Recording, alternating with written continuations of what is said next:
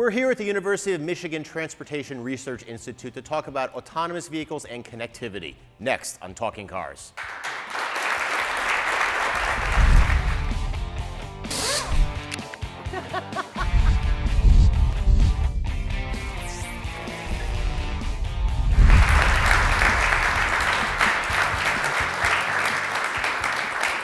Hi, everybody, and welcome to a special edition of Talking Cars. I'm Jon Linkov. I'm Jake Fisher. I'm Jennifer Stockburger. And as you can see, we're not at the test track. We're actually at the garage at UMTRI, the University of Michigan Transportation Research Institute, and we're here to learn about autonomous vehicles and connectivity, such as vehicle-to-vehicle communications and vehicle-to-infrastructure. We're here with Jim Sayer, who's director of UMTRI. And Jim, can you tell us a little bit about the facility and what you do here? Yeah, UMTRI is a multidisciplinary research institute, part of the university. Was founded in 1965. We do primarily research related to occupants of vehicles and the vehicles themselves. We have behavioral scientists, social scientists, engineers, data experts. So a wide range of things related to automotive and just generally traffic safety. And we've been, we got to experience MCity over the last couple days, and you know, what is MCity, and just can you give a little bit of overview about that? Sure, MCity is a specially designed test track, test facility for testing connected and automated vehicle technologies. It's built completely to real world standards, but allows you in a very safe environment and repeatable way to test autonomous and connected systems. Well, and we've been, you know, really involved with autonomous vehicles from Tesla and from Volvo and all kinds of other, you know, manufacturers. And you know, Jake, what have we been seeing recently with autonomy, whether it's from CES show and as well? Well, as I mean, let's break up autonomy for a second here. I mean, what Jim's working on is really true autonomous cars. I mean, it was really cool. Thank you for giving us a tour around the facility. I mean, what you guys are doing is really true autonomous. What we're playing with in with these cars that we're buying, they aren't autonomous cars by any means. They have some autonomous features, and they're using some of the learnings, I think. But the way they're kind of applying them is a bit haphazard. We have some concerns about how they're deploying it, and it seems like everyone's kind of all over the map right now in terms of the manufacturers. Have you seen that, Jim? Yeah, really the focus now is on various levels of automation. So it's not truly fully autonomous. Fully autonomous would be the occupants don't have to really interact with the vehicle at all. What we're seeing are things like lane keeping assist, forward crash prevention or avoidance. These are levels of autonomous. And those are being tested out at MCity as well. But yeah, we're still a while away from a fully autonomous vehicle. What do you think, what's your best guess for date? I mean, we talk about this a lot in terms of like, you know, and a lot of manufacturers are like, fully autonomous coming out next year. And we're like, wait a minute, really? What do you think? I think realistically, if you're talking about a vehicle that will replace a vehicle that you normally drive today. Like my 8-year-old kid could get it without a license and take it to school. Yeah, you know, that's probably 10 to 15 years away. Still. For it to be just offered and available, because the fleet replacement is going to be even decades after that. Right, that's at least a couple decades after that. You know, Jen, Jim mentioned a couple topics that are very close for CR, the forward collision warning, right. automatic emergency braking, excuse me. Could you go into a little bit about that for people who may not know? Sure, so these are, like Jim says, these are the building blocks of autonomy, things like forward collision warning that will tell you as the driver that there's imminent, you know, you're approaching another car too fast or something like that, and you need to react. We think there's great value there. There's real data that says there's value there in safety. And then automatic emergency braking, which is even just a step further than that, where the car will then do something if you don't. So they're all building on one another. We actually give extra points in our overall scores now for these features because we really see some potential benefits there. But again, to Jake's point, you still as a driver need to be engaged. These things are autonomous until they're not. So, and then you have to check back in. So we see all of those as absolute safety benefits. We build them into our overall score. In our testing, who have we seen that's done well as implementing these features, and then who maybe has some ways to go? Well, I mean, look, in terms of these features, again, you talk about building blocks, right? I mean, there's this whole real, you know, gray area from, you know, I'm driving the car, it's a stick shift, it's manual steering, to like fully autonomous, right. Which I think you're right. I think 15, 20 years, it's going to be a while. Maybe not what you're hearing in the headlines today. But in terms of, you know, AEB, automatic emergency braking, FCW, forward collision warning. This stuff is great. But in terms of, again, this semi-autonomous stuff, I mean, quite honestly, we're a little uncomfortable with the stuff because it's a mixed message to people. It's like, well, you don't have to pay attention as much. Well, really? I mean, you do. You do. So, I mean, right now, the data isn't out there of what systems are better. And we do see some systems that are very passive. I think Volvo really is kind of an example. Right. Mercedes-Benz is very, very passive. And what I mean passive is you're driving along, and it's like it kind of nudges you if you hit the lanes. It kind of gives you a, try to do it. Whereas you get a system like Tesla where it almost encourages you to take your hands off the wheel. Yeah, right. Because once you get your hands on the wheel, it disables the system. So it almost encourages you to the driver to be more passive. And what the first ones, the prior ones are driver assist, right? Where, right. And away from autonomy. Exactly, exactly. Driver assist, and that's really what the systems I think are capable of now. They're capable of assisting the driver. If the automaker tries to make it where the car is doing the driving and the driver assists the car, right. This is not a good situation, and I think some of them are kind of in that realm. And we're going to have to see as the more automakers hit the market with these systems, they're all over the map. Even those assistance systems still have challenging environments. If the road's covered with snow, and the lane departure warning or lane keeping assist isn't going to work. Right. You're exactly right. So something you're relying on, now you don't have it. And sometimes when they disable, and I'm thinking about the Volvo system right now, where it's the it's not the drive pilot, it's the drive, pilot assist. Pilot assist. Right. It's all even those marketing terms. Autopilot. It's like electronic stability control all over again. Right, exactly. Everyone calls it something different. Distronic plus, whatever. I don't even know. But the Volvo system, it'll sit there and kind of like, look at the lanes. And then there's like a steering wheel that's blue and it turns gray. Yep. And now it's not doing it anymore. It's like, how passive is that? It doesn't go like, and we're no longer doing it. It basically throws you to the wolves. I'm not ready anymore. It's like, hey, go. By the way, I'm not doing anything anymore. Right. It's up to you. You might want to put your hands on the wheel. There's a curve ahead. I won't even tell you that. Right. Well, speaking of that, so with curve ahead, some of the technology that we experienced was the vehicle-to-vehicle and vehicle infrastructure. And how is that a component of the future of autonomy? Is it key, not key, parallel? What do you think? It's fundamental. It really is the basis of fully autonomous vehicles. And why is that? Well, if you can't have the vehicles communicating with one another, and in particular communicating with the infrastructure, the traffic signals, for example, you can't manage traffic.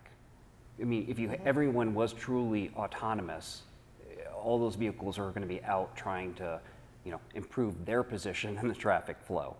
And not worrying about the big picture. Just worrying about themselves. They're just keeping within the lane, they're keeping away from the vehicle in front of them, that's it. Yeah, if you really want to maximize things like throughput and reduce fuel consumption and reduce emissions, you have to have vehicles that are integrated communicating with the infrastructure itself.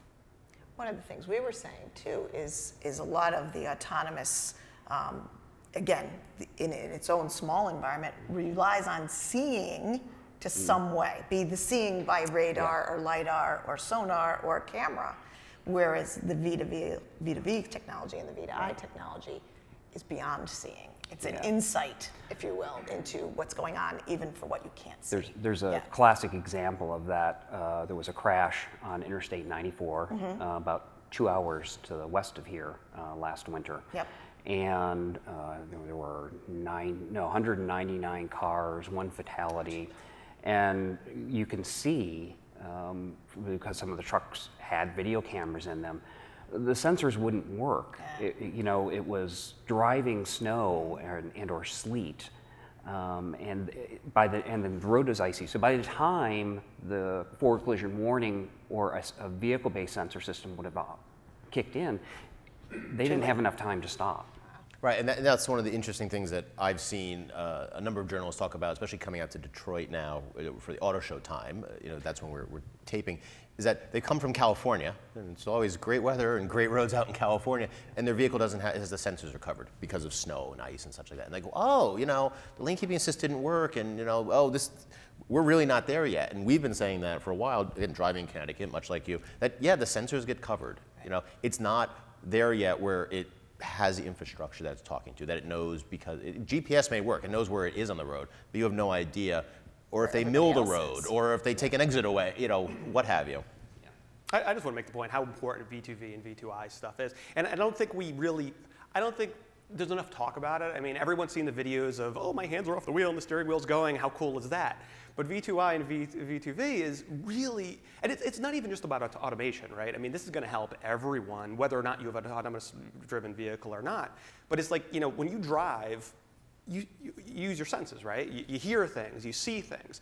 And this is like a sixth sense where you could sit there and, you know, I may not be able to see the car that's four around or the car that's coming around the building that's flying through here, but it gives you that sense where you could know what's going on. You could see that before it happens. And it has such implications in terms of safety, in terms of all these things. And you could retrofit cars easier than you could with, in terms of, you don't need the cameras, you don't need any of the, I mean, basically anything with data, right? I mean, you could you do this on a cell phone or? We've done it on a cell phone. We've prototyped on a cell phone for pedestrian safety and bicyclist safety. We've also equipped bicycles and motorcycles. Can we get like chips and put them on deer? Can we just kind of know the speed of the deer, when it's going to come in front of you? Cross in front of you. Yeah. You could use that. The problem is getting them back in to replace the batteries. Yes, right. They just won't come in. Solar. Yeah, okay. Well, right. We're here to help. Okay. Well, but part of the demonstrations that we had, both on city streets as well as MCity, was for ice warnings or curve warning or for braking. So could you tell how does the system work? How do the vehicles communicate? Is it vehicle to vehicle? Is there a central traffic management group or office? And then also, we should touch on privacy. Okay. So number one, there doesn't need to be like a centralized traffic management or wireless communication management system. Each individual site can be standalone. And so you can, for curve speed warning, you know, warning you that you may be going too fast for an upcoming curve. It really can just be the radio that's positioned physically at the site or nearby. Yeah. It doesn't even have to physically be at the location of the curve. And so it's broadcasting a wireless signal to all the vehicles that have a radio that's listening at the same frequency, 5.9 gigahertz, and can convey a message wirelessly. Hey, there's a curve up ahead. We think you're going too fast. So it could be speed dependent. It couldn't be that just because there's a curve, it's almost becomes information overload where the person says, I turn this off. I know there's, I know it's, but it's if they're doing 55 into a 25 mile an hour mark curve. Yes, maybe. It can be speed dependent. It also can be, so you use geofencing, knowing what direction the vehicle's traveling. It can actually be direction specific because the radius of curvature for on the inside lane is sharper than on the outside lane. You can also merge that with sensors right in the pavement or measuring the atmosphere to measure how cold is it, is there ice on the road, is the road wet, and you can adjust that recommended speed specific to the environmental conditions. So that would be infrastructure to the vehicle? Correct. So what about the vehicles talking to each other with like a braking event or something like that? Yeah, so vehicle to vehicle, again, exact same technology. Other vehicles, you know, one of the other advantages, you know, relative to cameras is it's 360 degrees. So rather than having to have a camera pointing, you know, multiple cameras pointing all around the vehicle or multiple radars, you're receiving with one antenna signals from 360 degrees around you. In instances like vehicle to vehicle to avoid crashes, probably one of the most eye-opening for those that haven't experienced it before is the enhanced electronic brake light warning. That's a situation where maybe 5 vehicles up, someone's all of a sudden applying the brakes to turn into a driveway. You may be, you know, being multiple cars back, can't even see that car. You can't see the brake lights come on. But that wireless signal that vehicle up ahead is transmitting reaches your vehicle and warns you someone up ahead is slowing down. Right. And I think that's the same thing with stability control. So say there's stability control went on, you would know that. Yep. You could do that too. Yeah. So it'd be neat if you could actually put the brake lights of the car in front of you. Like they all go on. It's gonna happen. Well, it strikes me though too as you're talking, it's not just V to I, it's I to V. Right. Yes. From what you're saying. The infrastructure is talking back to the car all the time too. Exactly. So how would we touched on it, but how about for pedestrians, for bicycles? You know, you're not going to have a sensor on you all the time. Maybe your, you know, your Garmin or your bike computer could have that, but you were talking about other ways that, they would be able to communicate with the infrastructure and the vehicles. Yeah, so I mean, primarily what we're looking at is integration of dedicated short-range communication, 5.9 gigahertz, into cell phones. So there are some phone manufacturers and some chip manufacturers that have prototyped this.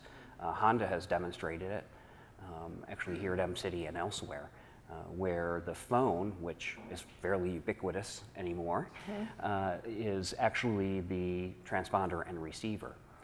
So it's signal from the phone is warning oncoming vehicles that you as a pedestrian or bicyclist is there, and at the same time it can be used to warn the pedestrian that they may be approaching traffic that they don't realize.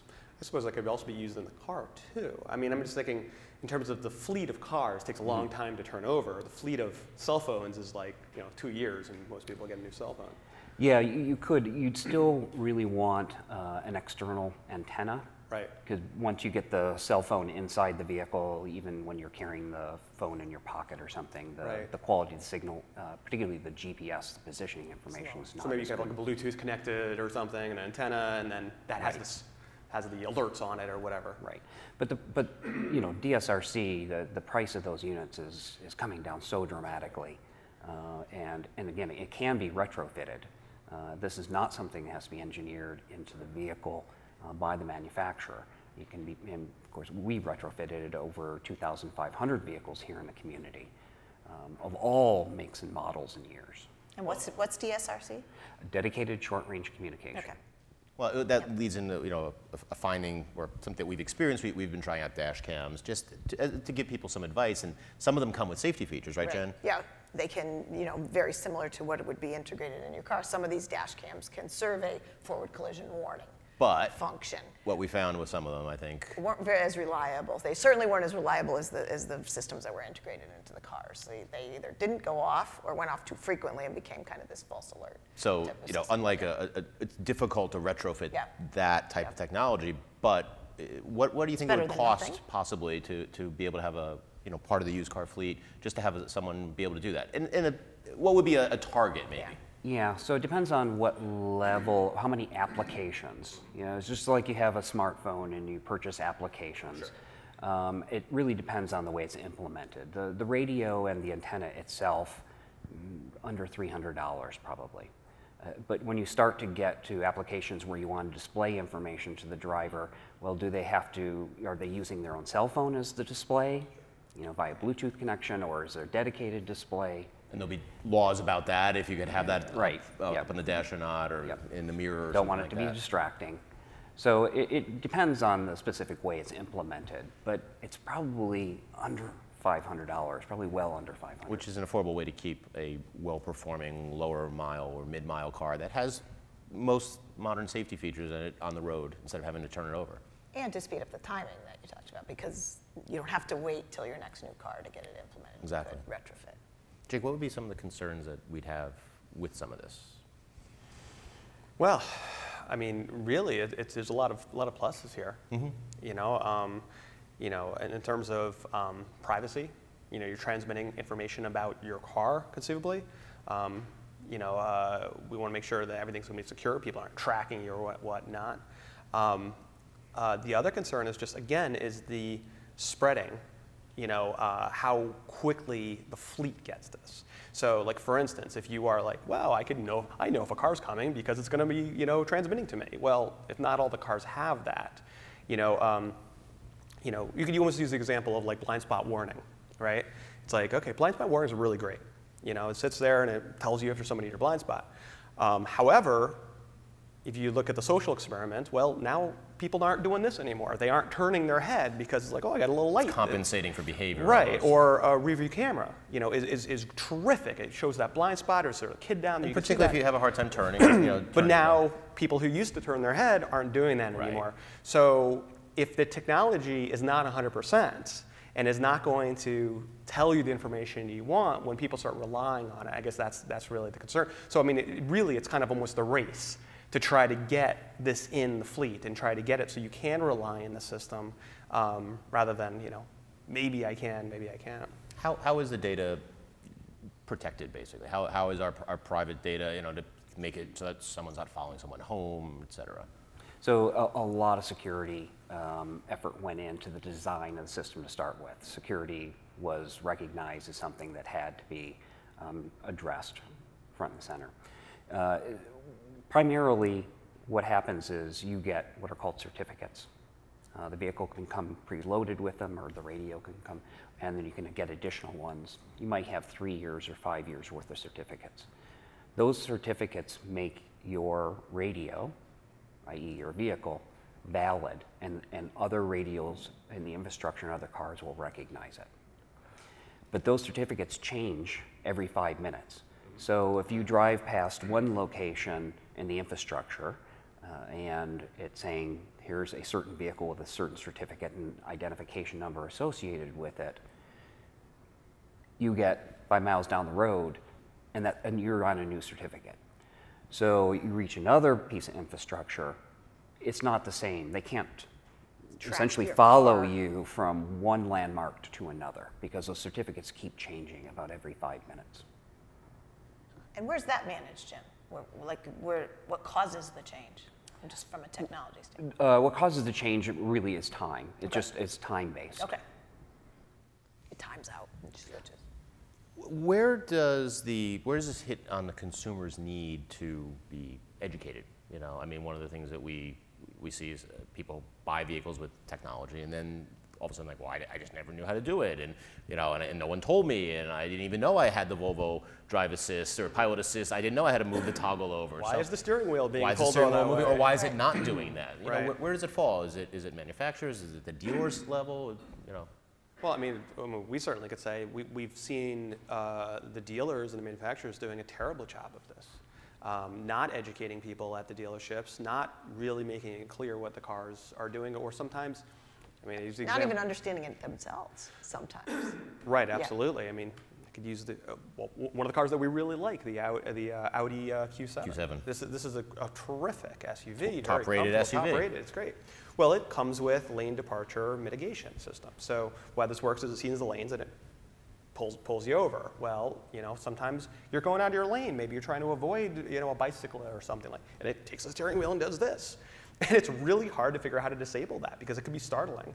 And I actually had to surf the web to find out the first time to shut it off because it's a little button that's on the end of the turn signal stop which is obscured by the steering wheel. Right. So you go through the menus and you can't do it. So again, it's like, wow, what a great opportunity to tell people what they have. What a great opportunity to make it clear what the car is doing, and to gain buy-in with the public as well, because they enjoy it. Right, so I mean, in terms of V2V and V2I, certainly the technology, awesome. But it's this other step of how to communicate to the driver.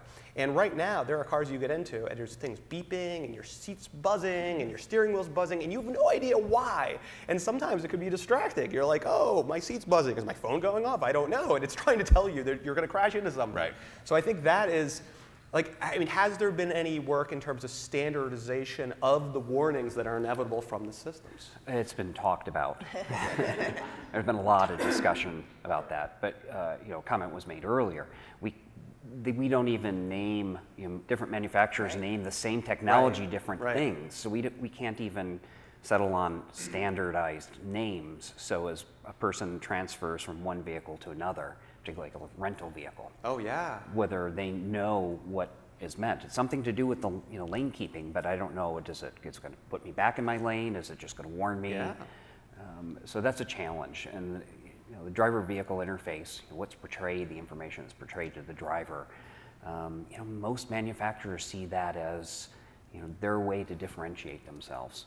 So a couple of the other challenges, you were mentioning one about just the user experience of the vehicle as its own, Jen. Yeah, it's so different when you're buying a new vehicle now that gone are the days when you can take that owner's manual and put it in your glove box and never look at it.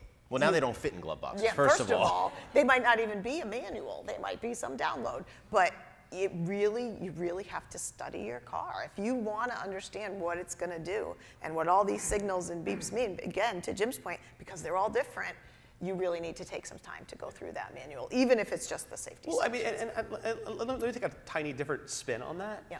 If they auto manufacturer requires you to read the manual to figure out how to use it, they failed. Yeah.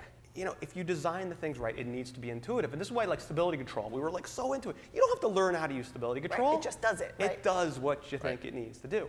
And, you know, that's, and like, there's ways to put any of this technology so it's intuitive. I mean, I would argue that some of the lane departure warnings, you know, when they put it in the steering wheel kind of shakes. Well, that's kind of a natural thing, right? Because everyone knows those rumble strips are on the side of the highways, and you're like, oh, okay, I'm going over the line, and it rumbles. And it doesn't mimic a tire falling off. I mean, it's not so severe that you're steering wheel's not doing like this, or my seat's not buzzing where I'm like, well, in those, we've kind of comfortable. We find some weird. Well, you know, the massage features are nice, but we found that odd. And you're trying to turn it off. You're not looking. You know, if your seat buzzes when you're backing out of a parking space between two SUVs, the first thing you do is look down. You don't look, oh, maybe I should hit the brakes. You just wonder. So it's not intuitive. It's not, you know, you know, like, whereas the lights in the mirrors, you should be looking in the mirrors. So I mean, I'm convinced there is a way, and apparently, I mean, I don't think it's done yet, but I mean, there's a way that you can make this stuff so it is intuitive, that it's obvious. Oh, there's a car there, or what not? Because I think, and you know, and maybe they're going to have to take a look at, you know, what Silicon Valley is doing. And there's a reason why the auto manufacturers are setting up shop at Silicon Valley,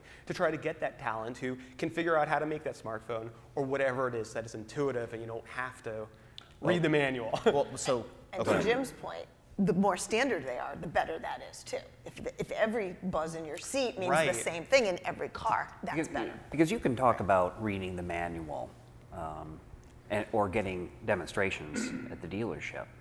But as you transition, if we start talking about car sharing, and people are transitioning from one vehicle make model to another on a regular basis. You're exactly right. There was a gentleman I was talking to here about, it was Pilot.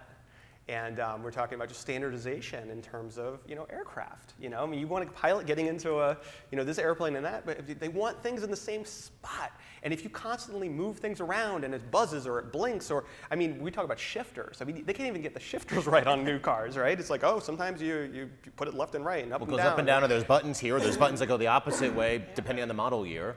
Yeah, and exactly. So the answer isn't necessarily having the Lincoln dealer telling you which button to push. It's about being intuitive. So when you give it to someone who isn't familiar with the car or rented the car or whatever it is, can get into it. Also, when should this be worked out? Should it be something that's developed? Let's go. Well, 3 years those discussions are happening, right? So where's the beta testing and it happened? You know, that's one of the things we've seen as well, is, you know, the almost the not ready for primetime players, if you will, is at your dealer. Well, sure, absolutely. And then there's kind of, you know, and there's different, I mean, in terms of autonomous, it's the same kind of thing. There's like one school of thought, and we see some manufacturers kind of like, let's go test this stuff to death. Let's go and have captive fleets, and let's go and let's try all these things, and, you know, we'll drive around MCity and try them all out. There's other manufacturers that are like, let's try it out. We'll call it beta. It's good. Just, and we'll see what happens. But we'll be able to change it quickly. We'll be able to update it. And there's two schools of thoughts, and we see them both happening with some success and some problems. I mean, what are kind of your thoughts on that? I'm kind of interested to think, you know, how the deployment is so different. Yeah, I guess it depends on what you define as beta. You know, so some systems may be ready for some early testing by a limited percentage of the fleet, but it really depends on, you know, are you sure that it's even ready for prime time? Have you addressed what you think are all the known challenges? Right. And it's where, you know, what we think of as non-traditional vehicle manufacturers, they're not necessarily, they may not even know what all the challenges are. Sure. Whereas the traditional manufacturers have been in this game, working on driver assistance systems, advanced vehicle technology for the last 25 years. And we talk about non-traditional, I mean, you know, Tesla, when they came out with the summon mode, which was kind of like this, right, where you hit the button on your cell phone and the car's driving down the street, you know, it moves by itself, which is kind of like a landmark, I think, in autonomy, where the first time we're seeing a car move where I don't have to be in the car. You come out of the garage or go. Yeah, it's going really slow, and there's lots of, you know, fail-safes and whatnot. And as soon as they deployed it, we realized that when the app crashes or you close the app by accident, the car just keeps on going. Like, you'd think, like, when the app would close, they would try that out. And it's like, oh, we'll stop it, because now the person doesn't have the button that says stop anymore, you know? So, but it didn't. And we had said, hey, this is bad. And what was amazing about it was Tesla responded. And within, I think it was 4 days, They had updated the car with new software, updated the app with new software, and fixed the problem. Yeah, it's one but it's one thing to update the software to fix what are known errors. It's another to, if you start adjusting, monkeying with the basically the ability of the system, the capability of the system, because you could actually reduce the capability. And therefore, the driver leading up to that point has some previous experience and expectations about the way a vehicle's going to behave, and now all of a sudden it's changed. Well, you know, and which brings in another thought about challenges about, you know, how's the American public going to handle this? I think you brought up a statistic about just reading levels and such like that. That it's a big challenge. Yeah, so it's a huge challenge. I mean, the average reading level in the United States is unfortunately only about the 6th grade. So not only do people not read their manual, some people literally can't comprehend it. Can't comprehend. Take and as the systems get more and more sophisticated, and then the questions become of when is my responsibility, when is the vehicle's responsibility, that's going to become increasingly difficult. Well, I mean, I refuse to blame the they call the nut behind the wheel or whatever, because I think it's so complicated. It doesn't have to be this complicated. I mean, it should be designed so a 6th grader could figure it out. I mean, we get in these brand new cars, and it's like there's a button that says, you know, RTLAQ, you know, and it's like there are buttons that have acronyms that I don't know, right? And that's a problem, and yeah, they're haphazardly placed, first of all, because, you know, they realized they had to add that in at some point. Right. Again, the Q7's best example of it. You control most of the safety features in the menu, except for the one that's here, that you can't see, you know. Right. And that's the key one. That's the one that keeps you on the road.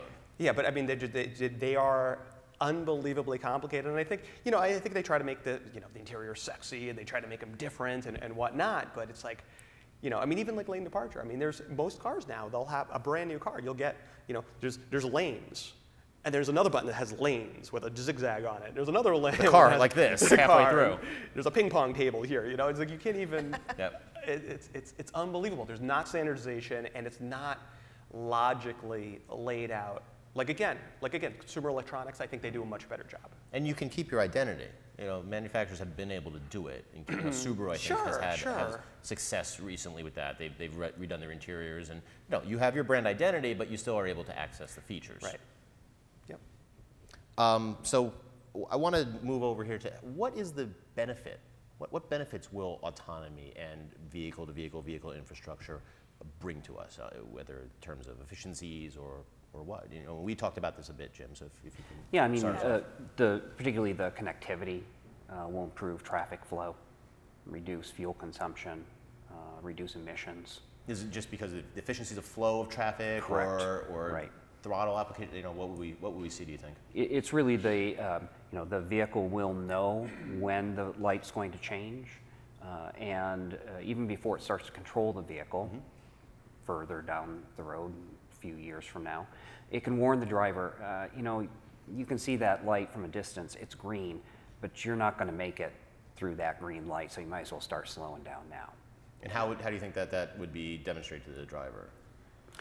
Well, there again, there's a variety of different concepts, and I've seen probably a dozen. Good and bad. Good and bad, yes. To ask some hard questions, I mean, you know, I mean, again, the other side of this. You know, will we get in a situation where people say, wow, if I speed up, I'll make that light that I don't see? Will we get in situations where people are like, wow, I could tailgate closer because my car's going to tell me when the car's up front? And I mean, there's always that other side of relying on this technology or maybe using it for other reasons. Yeah, and for the last couple of decades, that's really what we've done a lot of research here at UMTRI on, is looking at how people behavioral changes in the use of lane departure warning, forward collision warning, curve speed warning. You know, what changes in their behavior? Is there compensation? Do they assume more risk, or are they actually made better drivers? And it really depends on the technology, and it depends on the implementation.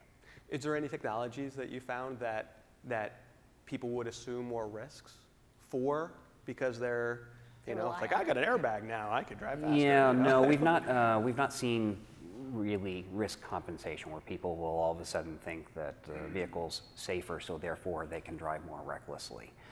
But we have seen some systems that, you know, do actually improve behavior. and not always the way you would expect.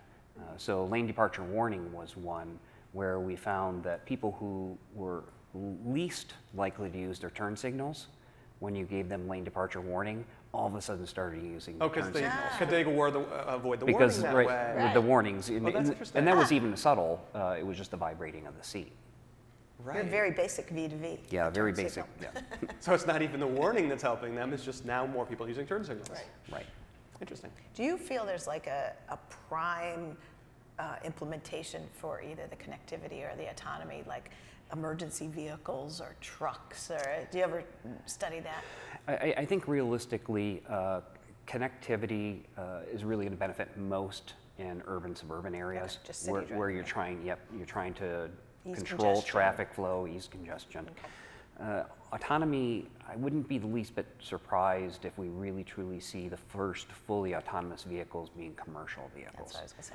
Truck lanes, I can envision truck lanes that are fully autonomous that we're not even engaged in yet. Right. In a commercial trucking operation, a third of their cost is the driver. Right. Mm-hmm. Yep. And anything that they can do to reduce that cost makes them more competitive, because the profit margins in commercial trucking are very small. Yep. Sure, and really in terms of autonomy, highway travel is probably the easiest place to implement. Even though yes, you're going faster, so maybe there's higher risk, but it's like a highway is pretty. Right. Yeah, you don't have, so random. You don't have too many bicyclists. Right. You don't have too many pedestrians. It's controlled. Right, other than the occasional deer that might run across your path. But they're going to have chips, you said, right? Yes. We're installing them after the show. Jen, what have we seen with some of the valuations of the systems from manufacturers on our facility? We've built a vehicle, to test automatic emergency braking and such, but what's been your experience recently with that? Yeah, so for the most part, they do what they're saying they're going to do, and it's not just us, it's the IHS, and NHTSA's already are tracking these systems as well. What we do find is the technology moving very quickly, so that for us, you're trying to make a target that these cars will see. The technology moves so quickly that we can't keep up with a target because they get better and better. They know that it's not a car. They know it's a target for some variety of reasons. It doesn't have the right radar signature or LIDAR signature. So keeping up with that technology is very difficult.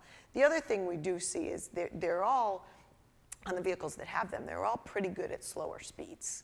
But where we're... So the city speeds? The city speeds. They will bring you to a stop from 25 miles per hour or lower for the most part on the vehicles that have them. Where we're saying maybe there's potential benefit is ones that will operate at higher speeds as well. So we kind of separate them in our scoring of automatic emergency braking at slow speed and then at highway speed. And that's sometimes hard to layer out of the manufacturer's information of which ones do what. So, and we have seen, to your point about the trends, we tracked, what we're seeing is this odd trend, even just between model year 2016 and 2017, we are seeing much more availability of those core FCW AEB systems, and what it seems is they're kind of jumping, not just making them optional, but actually going from not being available at all to standard. We saw that with Toyota. Yeah, particularly Toyota. And we saw similar, when ESC was early, Toyota was one of the first manufacturers to put it on all their cars very early, long before it was required. That's right. And talking about signing on, there's an agreement. It's not rulemaking, it's not a law, but could you explain about the 2020? Right, so what it is a number of manufacturers, nearly all of the consumer level vehicles, there's some more boutique type cars, but they've said that they're gonna make these building block features, FCW, AEB, standard on their vehicles by 2020. And again, just looking at the last 2 years, we're seeing that trend upward, which benefits all of us. Long before a requirement or a mandate by the National Highway Traffic Safety Administration or something like that. And just to hang on what you're talking about in terms of the higher speed stuff, and certainly they've agreed, FCW and AEB, but the higher speed stuff is stuff we're looking at. And just to truly understand the capability, it's not to say necessarily that you're driving 70 miles per hour and there's a brick wall and things stops completely, but it will mitigate the crash. It will slam on the brakes, and maybe there'll still be a crash, but it's not going to be as life-threatening because of these systems and what they're capable of and how quickly they can react. Right, it's engaging the brakes quicker than the person could. You can react. That's right. The brakes, or, like that. And again, if perhaps the driver was distracted and didn't operate. You know, and actually, even if they slam on the brakes, I mean, that is going to get the, you know, alert of the driver, and maybe they could even avoid the accidents because they're like, oh, wow, something's going on. But true, there's data even from the tire side that says even in an emergency situation, a driver, even a good driver, doesn't utilize all of the braking capability that there is there. So the car can take advantage of all of that where the driver may not. We do this teen school that we do twice a year at our track. And it's one of it is doing that and getting someone to slam on the brakes all the way when you need to. Yeah. And it's amazing because you could get, you know, somebody with a 20-year-old Camry who is slamming on the brakes, and they're going to stop better than the average driver driving a Ferrari because most people are not doing that. Right. They're not using the full capabilities of the car. So, you know, anybody's listening, I mean, you need to stop. You're not going to break the gas pedal off, brake pedal off. You know, you slam on those brakes, and there are so much capabilities in the average car. You go very fundamentally. There's people, there may be people in this room that have never felt their ABS. They've never felt that pulse of the ABS, and that's been out there a long time. Right, right. I mean, that's a good thing. Unless it was snow or something like that, but it's like, yeah, dry roads to get the ABS on. Wow, you got to put a lot of force on there. Yep. I think, what would a panel here say to some of the people who are skeptics about it? Oh, I'm a good driver. I don't want all this stuff going in my vehicle. You know, how do you convince people to say, like, look, A, this is helpful, and B, so this is gonna help you. You're not a super driver. So I think it's quite simple. So and it kind of goes back to ABS, right? Anti-lock braking systems. There was a lot of people like, I don't need ABS. I know how to threshold brake, which I know how to not do that. Well, you know what? Anti-lock brake systems can individually stop each one of the wheels. So maybe you're an awesome driver, but you don't have 4 brake pedals, and you can't individually do that.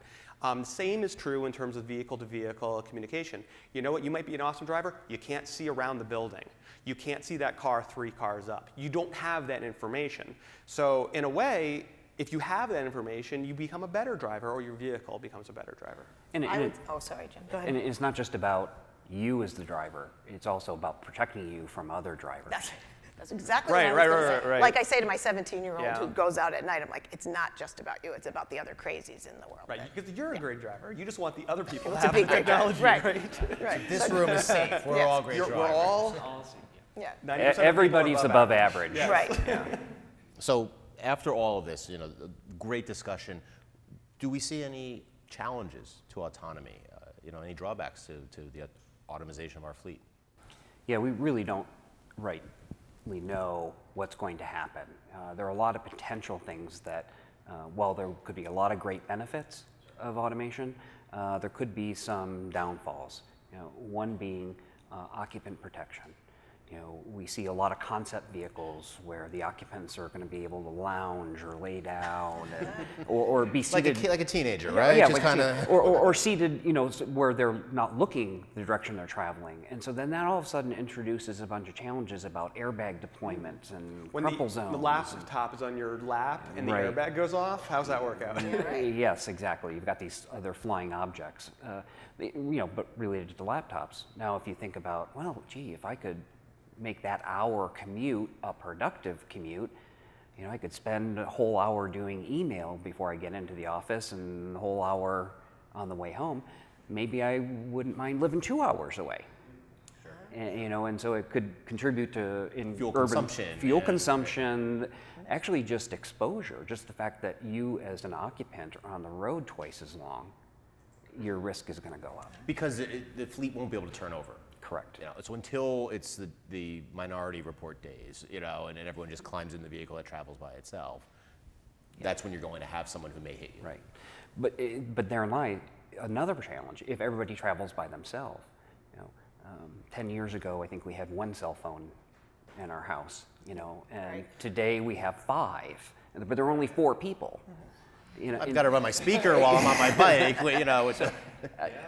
So if I could afford to buy a vehicle that would automatically take my child to school in the morning, one to one school, one to another, maybe the dog to doggy daycare, why wouldn't I? Now I'm contributing to traffic congestion. Because the dog didn't need a car before. Exactly. The auto manufacturers love that part of the conversation. That will help with the...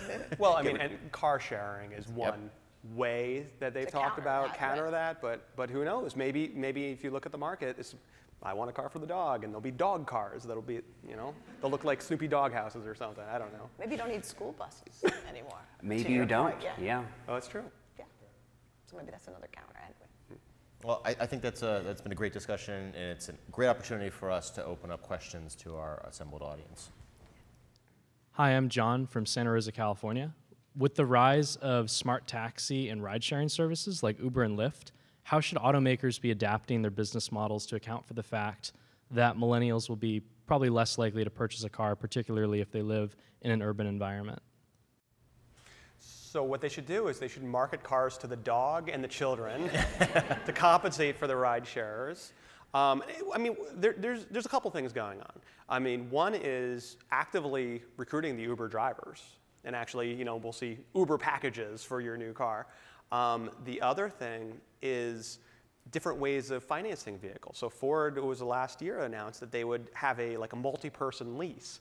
So you could lease the car to 8 people, and they could share it. So I think understanding how the market is going and then looking for opportunities there. And maybe even part and parcel with the insurance companies, because there's a lot of concern about who's liable there, and as well as working with cities and towns and regulations, you know, because there's already a taxi industry, for example, established, and you know that they don't want to have the challenge of Uber coming in and undercutting them. Sure, sure, and just innovation. I mean, the other thing, what was it? General Motors just announced, I think it was like 2 days ago, that they would have the Cadillacs, and you pay them a monthly fee, and everything's covered.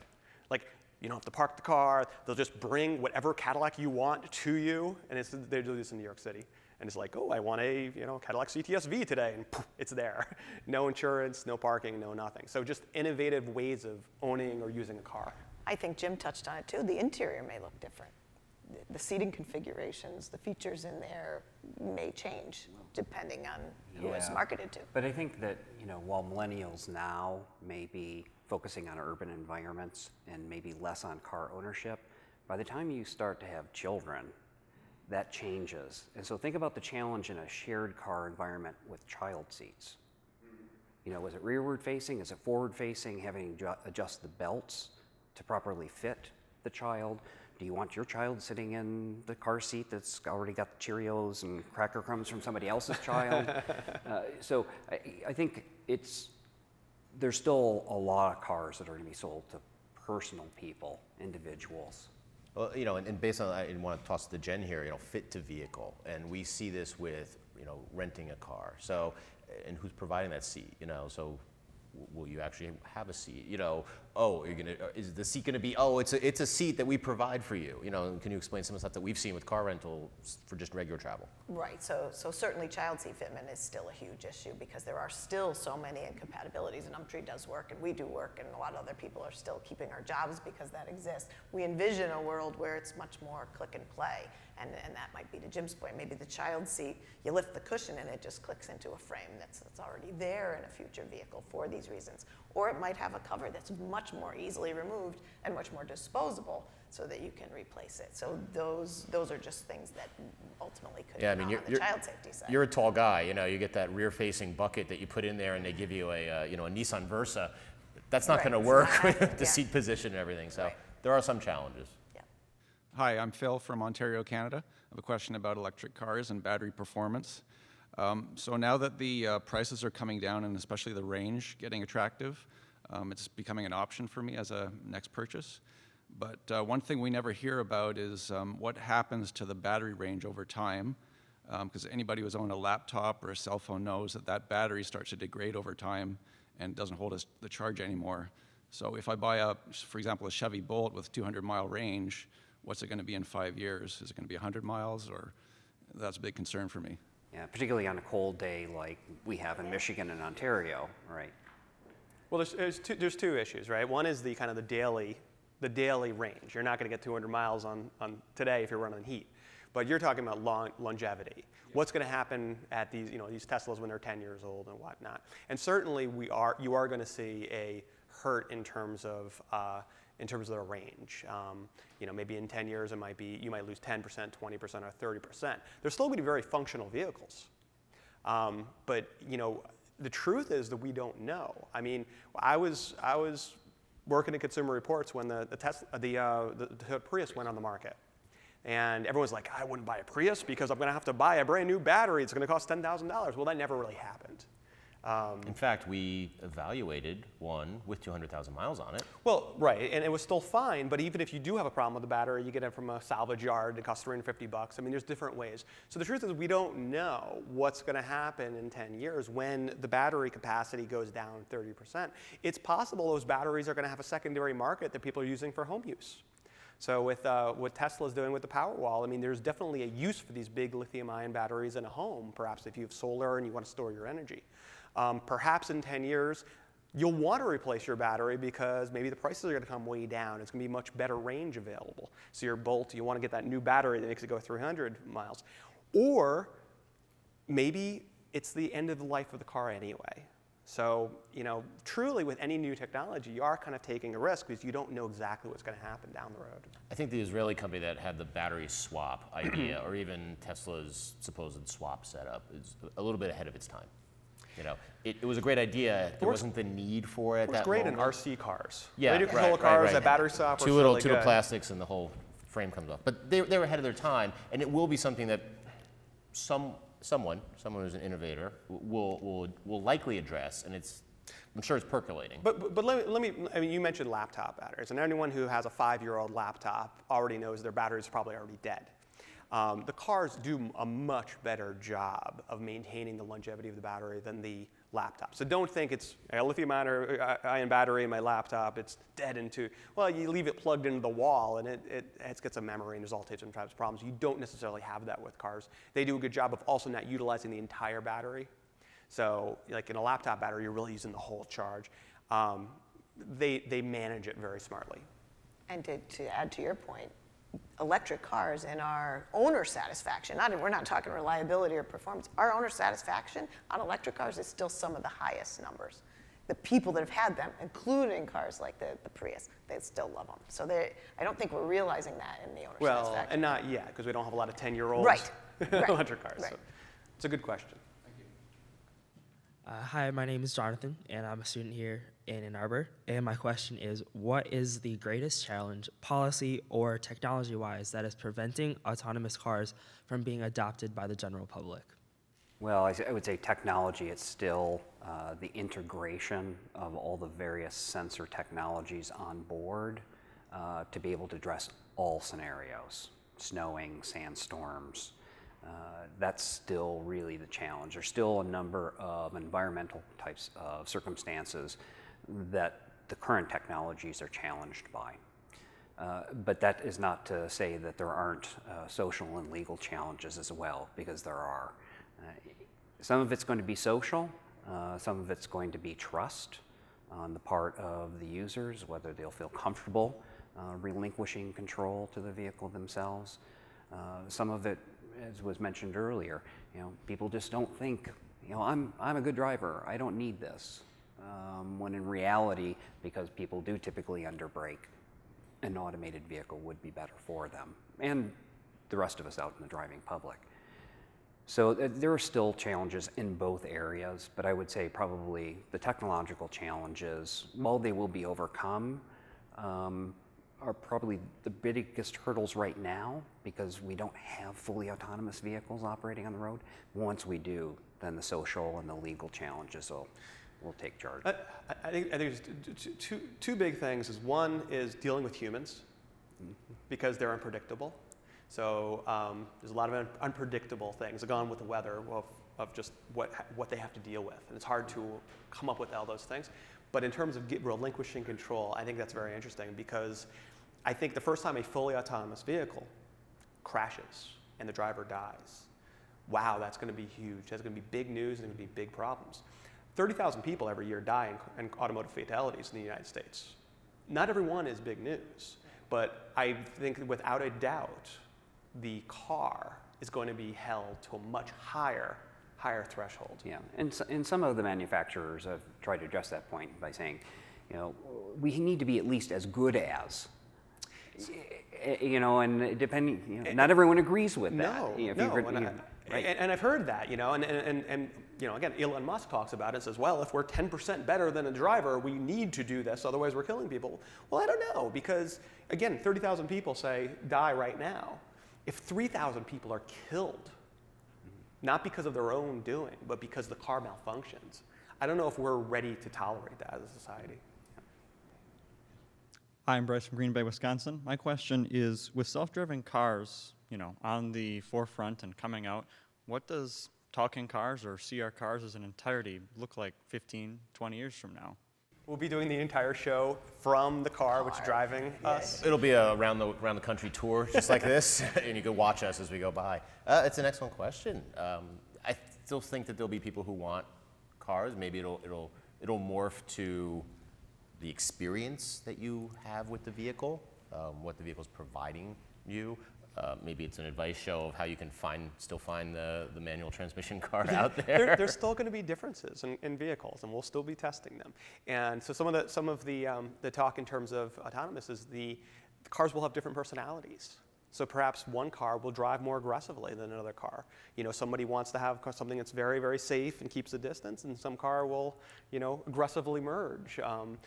So there's definitely going to be a lot to evaluate in these vehicles.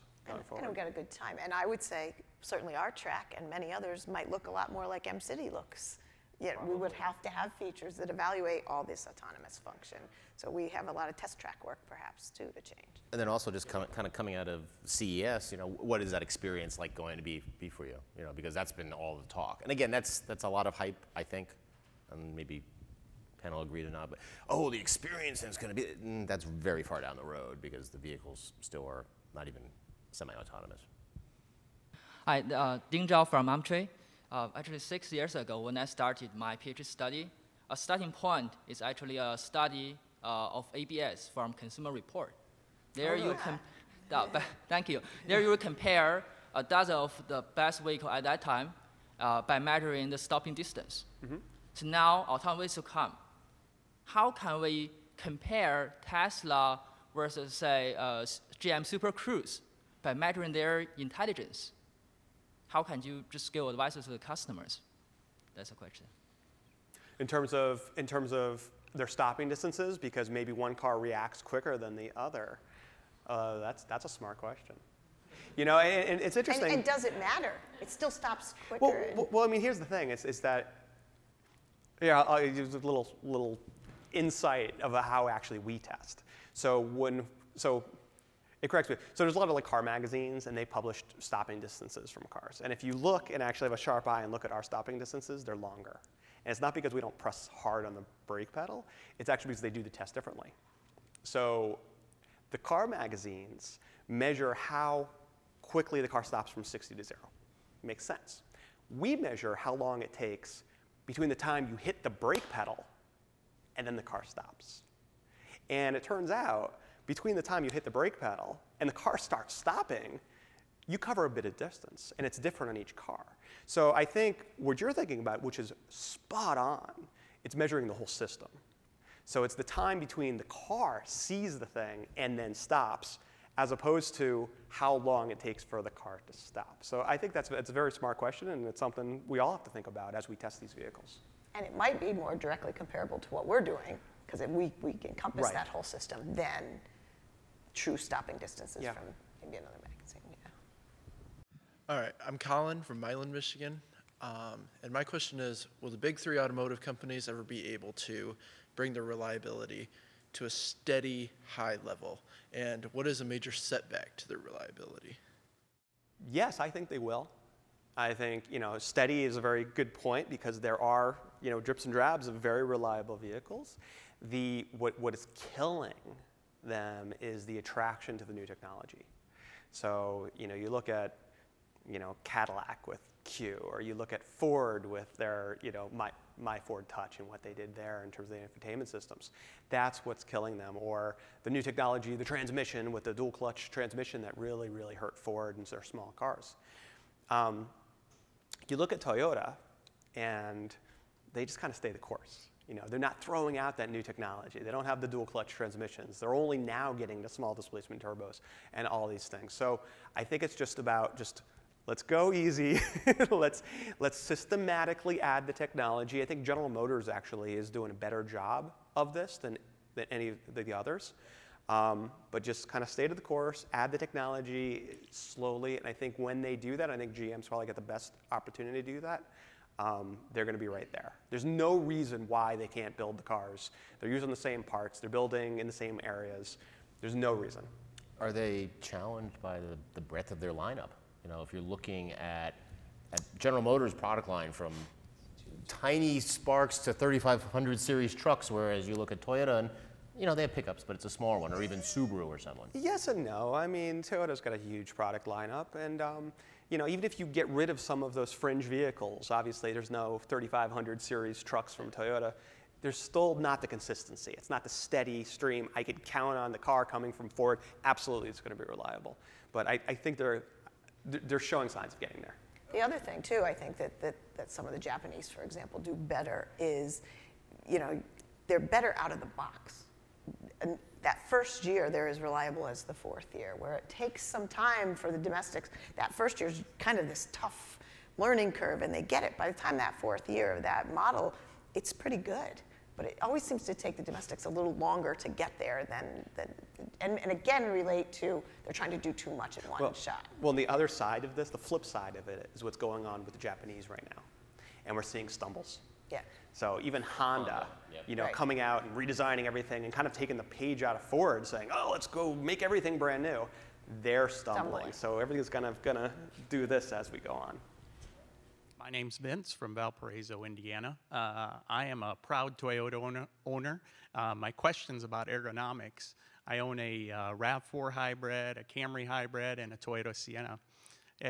This morning, as I was driving in here, I noticed that there are a lot of controls that aren't backlit. And not only that, so you have a stock on 3 different vehicles that has multiple functions now, whether it's your wiper stock, your cruise control, or your turn signal. They all have different functions on them. Does the manufacturer just not want to spend the money to put a little LED light in there to backlight it? Or, and again, the Entune system on all 3 models, it's different. So as I go from one vehicle to the other, I'm searching. So yes, they don't want to put the money on the systems, and you're exactly right. So I mean, the Toyotas you're talking about, you know, you got a stock that's the light switch. So the lights are off. You'd think that would be backlit, right? Because it's dark, and I want to make it light. And they operate strangely. I mean, we have a problem with this Toyota systems also. The daytime running lights is very easy to turn off inadvertently. But in terms of the Entune question, you know, and again, you know, going back to that, I mean, there's a lot of luxury cars that have lots of backlit and everything's lit, and they should be that way. But the Entune system, it's again this how quickly this technology is developing. And it's almost like they're almost at beta when they originally put the Entune in. We actually saw a lot of reliability issues with it, a lot of functionality problems, and they just keep on updating it. They keep on changing it. So, but I found the Avalon Entune is great. It doesn't have a toggle. It doesn't have a mouse like the Lexus one version. Well, you're talking about the infotainment system. It's got the capacitive switches, which I hate. But it's a big screen, and you can get you're not trying to play like Frogger, you know, and land on FM, you know, and you get run over. I am dating myself, right? You know, and then you get run over literally, not figuratively.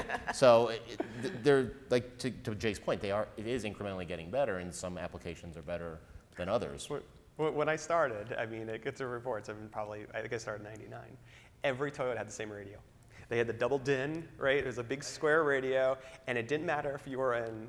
I think it went all the way up to Lexus, but it was like it didn't matter if you were in a pickup truck or anything. Exactly. It was consistent across the whole fleet. It was so easy to use. And it was consistent. You could hop in, and now it's this differentiation and constantly moving.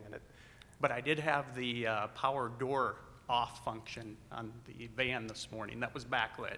But the mirrors weren't backlit or anything else. And at night, the window switch. And the lights weren't lit. The whole panel on your armrest is black. Right. You know, you're fumbling to find from the mirror control to the front to the rear. With the van, it might even have the 2 vent windows in the back. So. It does. Yep. And those were lit, but not the other functions. Thank you very much. You're welcome. Hi, I'm Ryan from Canada. I'm just curious what you think about the compact, the emergence of the luxury compact utility vehicle market and how that's going to affect the luxury small sedan market.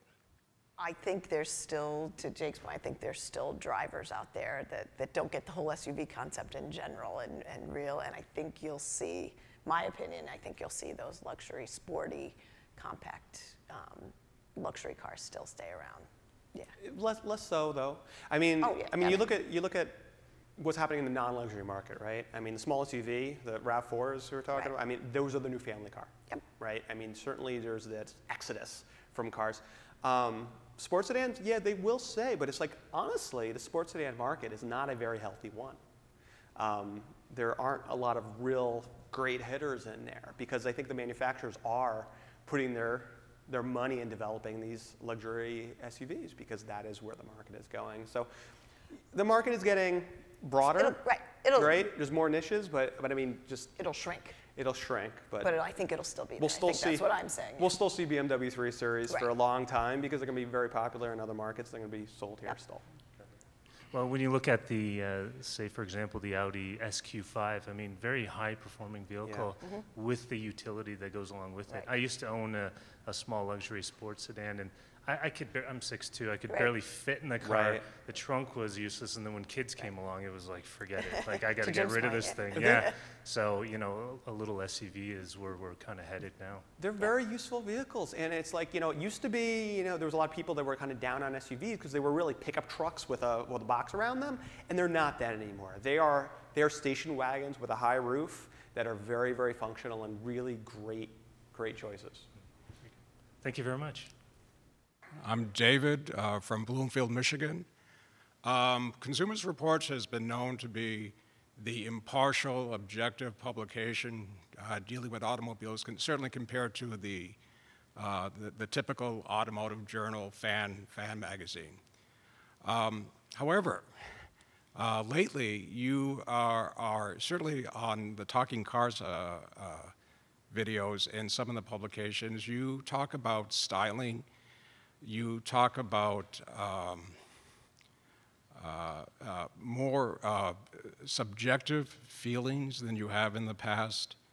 And I've been wondering, how do you balance the subjectivity versus the objectivity and continue to uphold your reputation as the objective publication? I'm going to give you a little hint, and then just don't tell anybody. It's just between me and you. We're humans, and we're car enthusiasts. So when I first got the original interview at Consumer Reports, I'll be honest. I was like, you know, I'm a car guy. You know, I race cars and I'm really into cars. Always have it. And I'm like, Consumer Reports? I don't know. They aren't. And then I actually started there, and I'm like, everyone, they're car enthusiasts. So you know, it is an interesting balancing act, and there is a difference, and I think you're spot on. We're having conversations about things that, you know, people care about. You know, they care about styling, they care about, you know, how the car makes them feel, or maybe the prestige from a certain car. But we are not going to rate the vehicles on them. We're all about giving the information. You know, if I am going to be, you know, rating how the car handles or how it rides, I don't care what brand is on it. I don't care if it's a luxury brand or a sports car brand or Chevy. And you see that with, famously, I think, the Chevrolet Impala, right? I mean, we went on and gushed about this car. And everyone's like, well, it's a rental car. It's like, no, get in the car. It rides better than a luxury car. It really does. And it's true. And I think, you know, people have gotten into it and realized that. But there is a differentiation. And I think we try to get into those kind of the more subjective side. I mean, we talk about owner satisfaction. That's not an objective measurement at all, but again, it's information that I think everyone should know about when they purchase a car, which is pretty expensive. And I think that some of the styling, for example, it's not something we rate, we don't score, we don't care. We may have an opinion that the Lexus grille, my opinion, the Lexus spindle grille looks bizarre, but the styling is also a key point in other objective measurements. You know, styling impacts visibility. You know, so you can't just say, oh, it's got bad visibility. Well, why? Why is it? Well, the styling, and then the styling impacts cabin access. Maybe the front is different than the rear. The rear cabin access is worse, particularly if you're someone putting in that child seat in the bucket and you're banging your head on the Lexus NX roof. So you can talk about things that would be subjective, that aren't rateable, but they do have an aspect that fall into our ratings later. And we just have to make sure we do a good job of explaining that so that people don't think, well, you know, we're just talking about styling, and that's impacting the vehicle score. I just wanted to add, too, that I do think we are investigating different channels and always looking to gain our audience. And the magazine and to everything you've said, the impartiality, that's always been our main point, and that still exists. But I do think some of what we do can be entertaining, can be fun, and those aspects that we don't get to talk about in the magazine, this is a great forum to be able to talk a little bit to that and let people know. And maybe people aren't coming to Talking Cars for just that. They want to be entertained by the conversation as well. With Talking Cars, you feel more of a freedom to voice your feelings instead of just being purely objective. We're keep it separate from the rating to John and Jim. Right, yeah, we're definitely, we're expanding our audience, the different mediums, and we have to play in those spaces, but we never are going to give up our core values. Thank you. Hello, my name is Stephen from Saginaw, Michigan, and my question is, with today's discussion, and the ultimate goal is to have V2V and V2I automation for driving, do you see any challenges with people who might be lagging the market, who maybe in 10 to 15 years from now are still driving a 2013 Subaru with 300,000 miles on, and you can't really get the 100% cars who are talking to each other? Well, again, back to the technology can be readily retrofitted, and really the onus is on the technology manufacturers to bring the value where people are going to want to purchase it because they perceive a value, they're getting a benefit from it. The expense probably is not going to be a barrier. So we will always have people, for example, who want to live off the grid that might not want it on their vehicle. But I think for, by and large, the applications that are going to become available and the cost is going to make it very attractive, and people will be more inclined to retrofit their vehicles. Hi, I'm Davis from Mount Prospect, Illinois. You guys do a pretty good job of recommending cars for people, but have you ever thought about recommending people for cars? So perhaps you don't get a 16-year-old driver in a 3-ton pickup truck that's going to crush you. Yeah. Jen, I think that's right. And we try. So it just not as always as evident. And we just talked about doing ratings for specific groups of people. And it may not mean even doing any more testing, but maybe reparceling the ratings. The car that's great for you, maybe not is a good teen driver car or a senior driver car. Maybe we weight the access or something like that for somebody who's an older driver more heavily. Doesn't even mean any more testing, but we kind of break that out. So the closest we come right now is, to your point, these teen driver lists. And we talk about it being like the Goldilocks of cars. Not too fast, not too slow, full of safety features, great reliability, and those are those teen driver cars. Not too expensive, but we could do more of that. So that's it for this episode of Talking Cars. I want to thank Jim Sayer and the UMTRI staff for hosting us, as well as the audience for coming out and supporting us and giving us some great questions. As always, thanks for watching, and we'll see you next time.